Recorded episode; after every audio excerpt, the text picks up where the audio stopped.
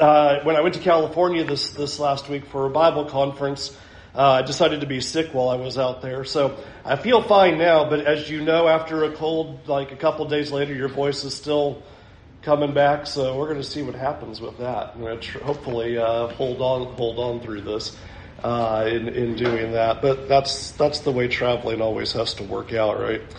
Um, though where I'm in Matthew 26, I do want you to have your Bibles open to 1 Corinthians chapter 11 because a lot of what we're going to look at is there. Now, if you if you've grown up in the pews, you know that passage and is frequently used as talking about how to partake of the Lord's Supper. But one of the things that I would like for you to consider about 1 Corinthians 11 is that the vast majority of that text is describing to those Christians how they are partaking in a wrong way.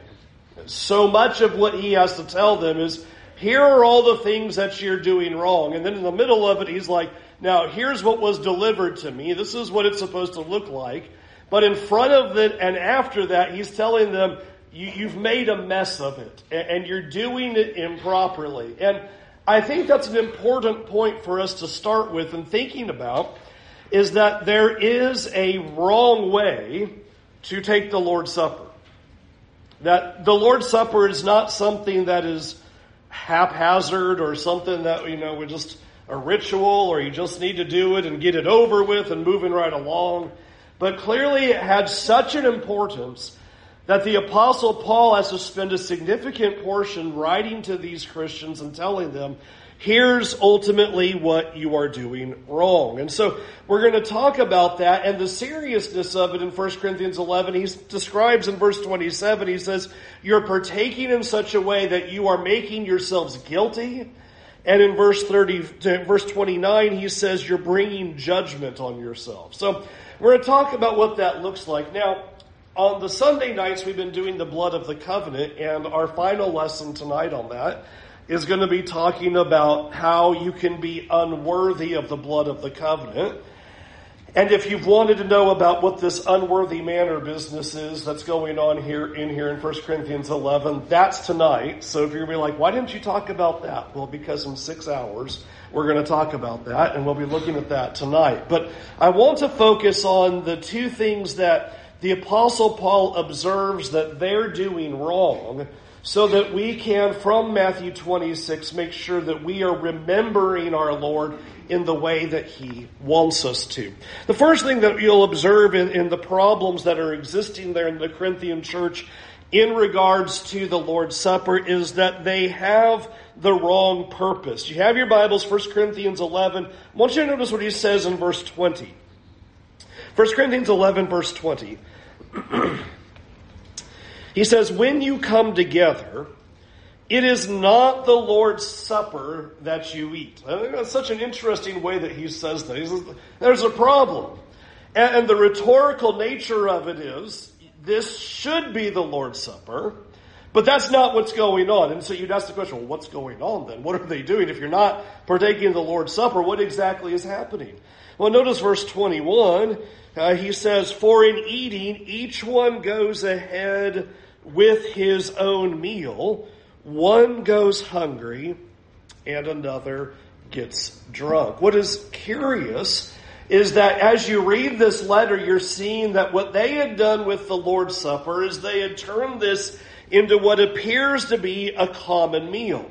And, you get the sense of that in two different ways. You'll notice in verse 22, he says, do you not have houses to eat and drink in? He says, meals should be left at home. The coming here and using the Lord's Supper was not intended to be your lunchtime. He says, don't you have homes? That's where you should be keeping that. In fact, notice in verse 34, at the end of this, his instruction is, if anyone is hungry, let him eat at home. Not if anyone is hungry, don't worry. When you get here, we'll, we'll have a smorgasbord and it'll all be ready for you and we'll just be able to have a good old time. He says, if you're hungry, take care of that before you come. That that's supposed to be something that's left there. But apparently what has gone on in the Corinthian church is they have taken this time that was supposed to be the Lord's Supper, remembering the death of Jesus in the bread that we talked about last week, and remembering in the cup the blood of the covenant, the effect of that sacrifice. And he says, here's what you're supposed to be remembering, but instead it's just turned into a meal. Now, I want us to think about this for a minute. Why, why does that matter? I think this is an important thing for us to think about. Why does it matter? What, what is the big deal? Why don't we just do that? Why is Paul in such a tizzy about this? Why does it have to be a whole section from verse 17 all the way to the end of the chapter? What is the big deal? Why does, does this matter? And I want to talk about the, where sometimes the finger gets pointed that I think is the wrong way to look at this. Sometimes the argument will be made when it says, well, don't you have homes to eat in? But the problem is, well, there just shouldn't be food on the property. You know, we just shouldn't have any kind of food in the building or on the property, and that's the problem, and that's ultimately what he's talking about. And I don't think that's his concern. And I appreciate that some read this and try to be very uh, thoughtful with what it's saying and think, okay, well, you know, when we come here, I, we shouldn't even eat a lunch. Don't even have it the, on the porch, even if it's a work day. You know, nobody eat here, kind of thing like that. Um, I know people who like like the preacher who works at the building and he doesn't even eat his lunch at the building because it's the building. He's not talking about that there's something about the concrete structure in which we are in that is sacred and defies that there should be any kind of food in here. That's not the idea and not the point that he's getting at. But I want us to think about what point he is observing here is that you are taking a time that is supposed to be set aside for the spiritual and the sacred. The death and resurrection of Jesus and all of its importance and all of its meaning and all of its effect. And you're focusing on the common and the physical. That is the issue that's at stake. Is here is this time when you're supposed to be focused on Jesus and what he did. And now everybody's coming and we're going, hey, you know, you got something good to eat? Oh, that looks great. You know, hmm, that looks tasty. Oh, pizza, great, fantastic. You know, turning it into the common. Turning what is supposed to be a spiritual time of focus and reflection on Christ and turning it into simply the physical. And I want us just to, I'm going to settle on this point for a minute and talk about it for a minute. We have so much time in our days and in our weeks that we dedicate to the common and the physical. We have gobs and gobs of hours in a week that are dedicated to physical, common, normal, natural, everyday things that we have to do. And here we are, just for a moment, trying to move past the physical and lift our spirits up and focus on the heavenly spiritual things. And he says, but then what they've done is they've wrecked the moment and moved it right back to the physical. There's a, this, this small window of time of all of our hours in a week where we can really zero in on Christ. And he goes, and you took the memorial and you made it a dinner. You just made it common. And if you're here tonight, hold that idea of common in your mind. That's the big problem. You just turned it into the physical. You turned it into something that's basic. And I think this is what is ultimately what Paul is dealing with these, with these Christians is you have a home for the things that are the physical. You have a home for the things that are the common. You have a home for the food. But can this be a time and this be a place where we're going to move beyond the common and move beyond the physical and try to really engage our spirits and try to move ourselves closer to God in this memorial. That, that's not what they were doing. And that is his, his, I believe, his, his primary concern. And I think sometimes what happens is it's not about the building, it's not about the property, and sometimes it'll be like, well, it's, It's not, it, it, what about if we just bring the food and the church doesn't pay for it? And that, that will make it all better as well.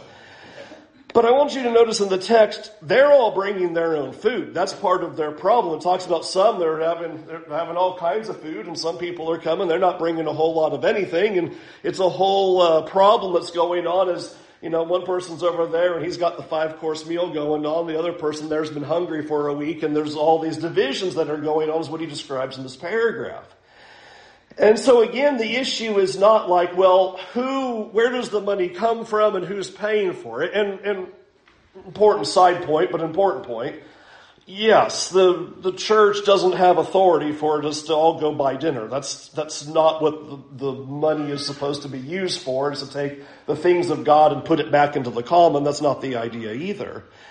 But just because we would say, well, we brought it, that doesn't make it any better either because the problem is you are taking something that is supposed to be a spiritual focus and it is being quickly moved into something that is physical.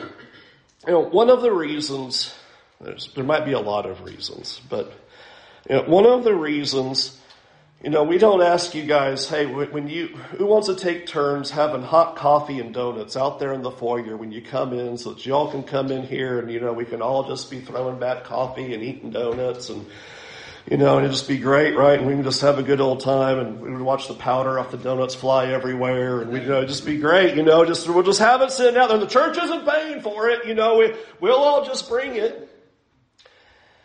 And friends, the issue is we are already far too distracted with the physical. We are always so frequently distracted by the physical that we don't need more time focusing on the physical. We don't get that much time trying to focus on the spiritual and so often when we have those windows of time, where we're trying to focus on the spiritual, we often distract it with more physical things. And it's so easy to do. If I can say it another way, this isn't a movie theater. Uh, this isn't a restaurant. This isn't about, well, let's just come in here and chug and sit back and enjoy our time. But a time for you to try to put the physical away and lean into God there's a reason why, I think I even heard it in a prayer today. There's a reason why so many times do we not come together and we sometimes pray. You know, let's, let's help us get the physical out of our minds right now. Because it is such a difficulty. Because it can be such a distraction. It's hard enough when it's like, okay, somebody's touching me. Okay, a kid's crying. Okay, it's warm outside. We have all of these things that are constantly going on in our minds.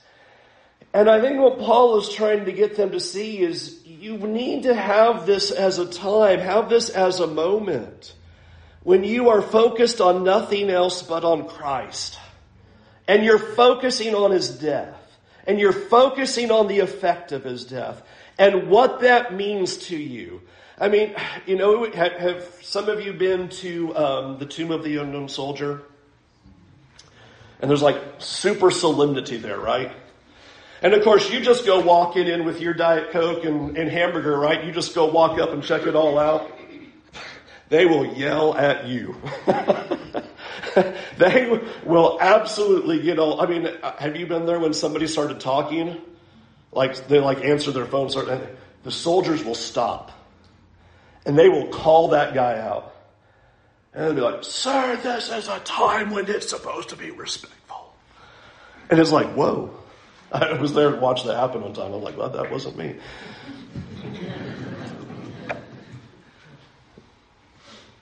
what are they trying to do? But they're asking you just for a moment. Could you just for a moment set those things aside and just take a minute and appreciate what the memorial's about. That, that's what they're doing right there. Is just, just could you for a minute? You've got all, you can, you can chug that Diet Coke in a minute, but could you just stop for a minute? That, that's what's happening here is here you are coming for worship. Here you are trying to come into the spiritual. Here you are trying to zero in on the things of God. And they don't want to do it. They want it to be all about the physical and they all want to be about the common. And I think it's just important for us that we just think about how often we allow our times that we set aside to be spiritual to be swallowed up by the physical. To me, that is one of the biggest ideas of what Paul would be dealing with. And I think that's true outside the borders or the walls of, of a building. But that we would, when we are spending time together and our goal and our focus and our purpose is supposed to be spiritual, that we do everything we can to hold it in that arena.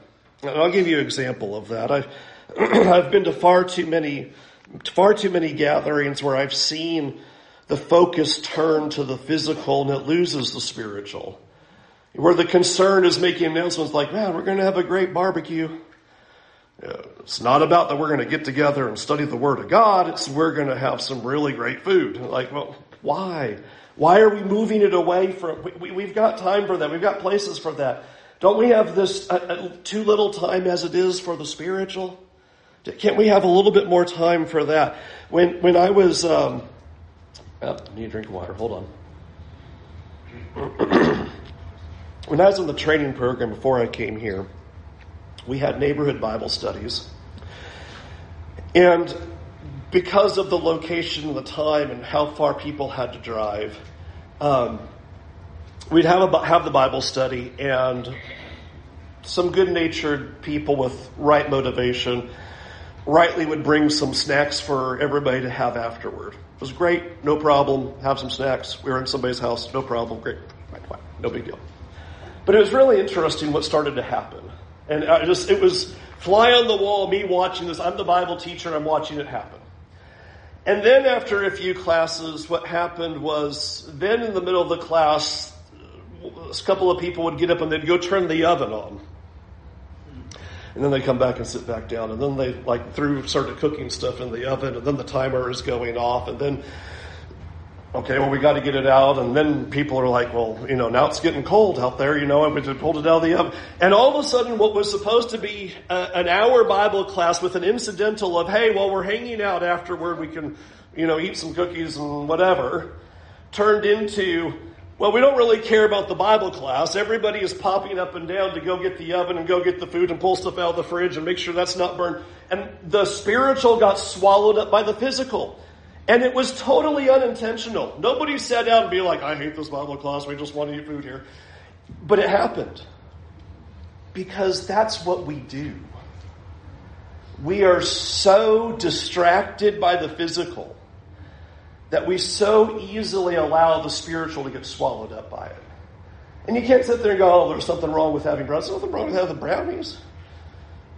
What's wrong is that it was supposed to be about focusing on God for a little while, and it got lost. And that's the issue here. Is we have such a tendency to take what should be devoted to the holy and the sacred and the spiritual, and we can lose it. And we turn it into the physical, and we turn it into distraction, and we turn it into about us which is where he goes with it. That's the second problem that he talks about. I want you to notice the second problem as he observes it here is you'll notice it's not only that they have the wrong purpose, that they've turned this into a common meal, but you'll notice that it says there that they're taking this as really like a, an individual act. Verse, verse 21. he says in verse 21, For in eating, each one goes ahead with his own meal one goes hungry and another gets drunk. One of the things that is really interesting is he starts saying, and so you're not doing the Lord's Supper right, is that you've just turned this into commonality in food. And then the second thing is you weren't even doing it together. In fact, you'll notice the instruction at the end again. In verse 33, he says, So when you come together to eat, wait for one another that it was supposed to be something to do together. In fact, one of the things that has always struck me about this passage is there is a repetition of the phrase, when you come together. Five times in this paragraph. Five times. And what I want you to see is in him saying that, there is a point that is being made that this is not an individual act. This is not when, he could have said five times, when you, individual, partake. He doesn't do that. Five times he says, when you come together. That this is something that is to be done as an act of togetherness. Now, let me put a caveat on that as well because this often gets things turned the other direction as well. The Lord's Supper is not a sacrament administered by the church. That's not what Paul is talking about here. It's not like, okay, well, the only place that can happen is in a church building and it's dispensed by. No, that's not what he's saying here at all. But I do want you to see that he is describing that this is something that is supposed to be a joint participation. That this is supposed to be a fellowship. That this is something that is to be done together.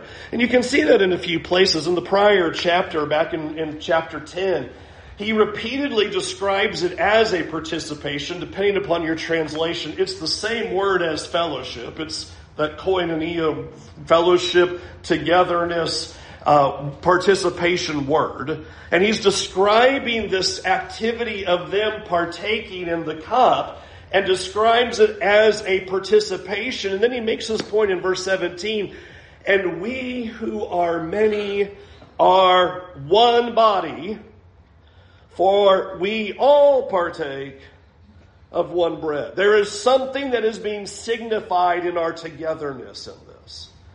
That he didn't intend for everybody to just stay home, take a piece of bread, and take, take, take a drink but that this was something that would be an act of togetherness. You see that in Acts chapter 20 and verse 7 as well, when he describes them coming together to be able to partake. That there was this act of togetherness. Now, here's the, the, the second big thing that I think is important about this is that what Paul is zeroing in on is that they had missed the we in the Lord's Supper.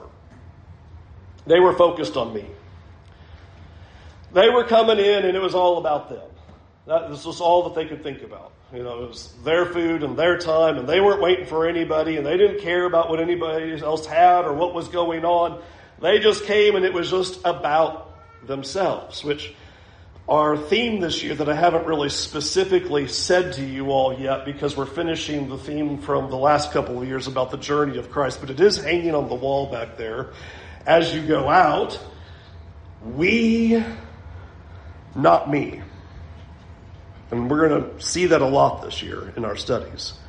And this is one of those places where the Apostle Paul is, is writing to them and saying to them, This is about us being together and worshiping together and remembering Christ together in this spiritual fellowship as we draw ourselves closer to God. All right. So three things, and then maybe my voice will be done, and I'll have to stop, so it won't matter. Number one, one of the things you're going to hear me say a lot this year, and I'm not going to be apologetic to it. You know, I'm just, I'm just not. I'm just going to say it a lot to you this year. Okay, I already said it last week. I'm going to say it again today. I'm going to say it a lot. Worship is not supposed to be consumer driven we have, I think, such a struggle with this that we often want to turn worship into what I think about it, how it affects me. Um, maybe sometimes your your drive home goes something like this. Yeah, I didn't really like the songs. You know, they're just kind of not, you know, not my my vibe. You know, didn't really you know, the sermon this week, yeah, you know, four out of ten. You know, just, you know he's, he's done better, you know. Uh, you know, the Lord's Supper talk kind of long. You know, we, we, we, what we do is we uh, get done with worship and we pull out the, the grading card. You know, yeah, I really like, oh, that was really thoughtful. That was really cool. That was really, you know, I've heard that one before. That's a repeat, you know. We, we, we go through things like that. And what we do is we don't evaluate worship on how we are drawing closer to God. We evaluate worship on, well, how did that affect me? You know, well, that, that song, that, uh, yeah, yeah. That one was upbeat. I like that one. Oh, that one was slow. You know, I'm not really a fan of those, you know, nearer my God to thee is a really slow song. I'm not really a fan of When I was a kid, I was like that. I remember as a kid, like, all oh, those slow songs. Well, give me a, I want the two pagers. Give me the two page fast songs. You know, that's what I want to do. Because that's how it affects me. And that's not how we're supposed to look at it. Worship's not supposed to be consumer driven, and yet there is a real danger when it comes to our worship that that's what we think about. We think about evaluating teachings and sermons and songs and the supper, not whether on these things were accurate, not whether if God was pleased, but if I liked it. If it touched me somehow. Not if it touched anybody else. Just me. And we cannot think about worship, we cannot think about church as consumer driven. That is one of, I think, one of, I don't have time, but one of, one of the biggest things you see in the religious world is let's take a poll of everything you want and then we'll just offer it to you. You guys like yoga? Let's do that. We'll schedule that at 11:30. We'll you know, what else do you guys like? Donuts, great. 11:45. We just what do you want? We'll just give it to you. That's not why we're here. We're not a store. This is supposed to be worship. It's about what God wants. And so often we come in and it's like, what is this all about me? What am I going to get? Which leads to my second point, which is very close to the same point, but you can see I'm very adamant about this. Discipleship is not a solo project. I think what too often happens is we look at worship and we think about what do I need to get out of it? So, well, I need the Lord's Supper today, but, you know, looks like Brent's a little cranky. I'll leave at 11, right? And get what I want and get out. You know, well, I don't really want to engage with anybody, so I'll leave. Five, I'll get here five minutes late and leave five minutes early because I don't need these people, but I do got to get my five acts of worship in. When we do this, we do this like, what can I get out of it? What do I need for the moment? Let me get it and let me get out of there, you know, and I'll be unscathed and I've, you know, I've got my stuff. You know, it's, it's like, how fast can you get into a McDonald's and, you know, let me get out. When we do that with worship, as if we can just simply look at it as, okay, what do I need? And so we'll like evaluate tonight. Do I need tonight? No, I don't need tonight. Okay, then I won't be there tonight. Do, uh, Bible study at somebody's house? I don't need that. Why would I do that? That sounds tough. That sounds hard. I'm tired. I don't need that, so I don't go to it. We evaluate it as if discipleship is a solo project. What do I need to go to heaven? And whatever I think I need, that's what I'll commit to. And if I don't think I need that, then never mind. And what I want you to see what Paul is doing in this whole paragraph is trying to get them to understand you're part of something bigger. The reason they had fouled up the Lord's Supper so bad is that they didn't understand that they were part of something bigger. They just didn't get it in that way. Instead of understanding that they were supposed to be joined and tied together and they weren't supposed to be thinking just about me or making the evaluation based on what I need. They were supposed to be evaluating. It's not right English, but I'm going to do it. On we. Us. That's supposed to be the evaluation. Us. What do we need? because we're a body. That's why Paul uses such humor. Does your finger ever say, you know, I just don't think I need to be part of the body this week? I'm going to hang out over here. You let me know when you need me.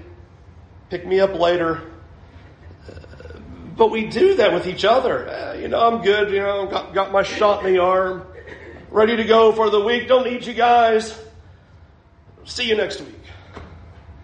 It's not supposed to be a solo project. It's not supposed to be consumer driven, but we were supposed to see that there's something bigger than us that we're a part of. Can I challenge us that I believe we would make vastly different decisions regarding our discipleship and regarding our worship if we thought about how things affected us and not me?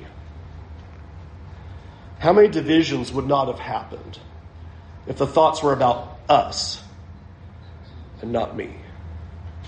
How many problems of strife would have gone away if it was simply a thought process of us, not me?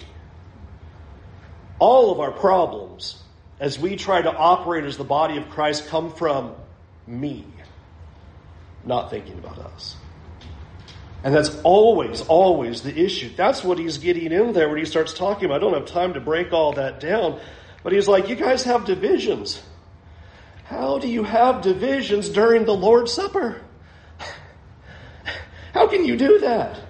This, this spiritual moment about Jesus, and you can't even get along on that, and you can't even do that together, and you can't think about each other about that. How are you even doing that? And that's what he's laying into them about and trying to get them to understand. Friends, to be a Christian means, by definition, you are a part of something bigger than you. Over and over again, the scriptures tell you when you came to Christ, you were added to something. You started belonging to something. You are a part of something bigger. You are part of a new family. You are part of the universal church of God now. And it's almost like we think, well, when I get to heaven, I'm going to be all by myself in the corner, you know, doing what I want to do, hanging out over there, as if there's no we whatsoever. It's just you and your mansion over there. We're part of something bigger. And they were condemned because they didn't see the we in what they were supposed to be doing in their worship. And that we've come into a family. And when we stop thinking about me and we think only about the we, the us, that's when worship will run the way God wants it to. That we use what few hours we have. I mean, when you think about the 163 hours in one week. Can we spend two, three, or four hours together? And can we just be spiritual in that time? And can we just draw near to God for that time? And can we just try for a minute to just tell all those fleshly desires to just be quiet? And you'll get to them in an hour and let's zero in on the things of God. That was what the issue was there. And when Jesus, on that last night, took that time and said, Remember me.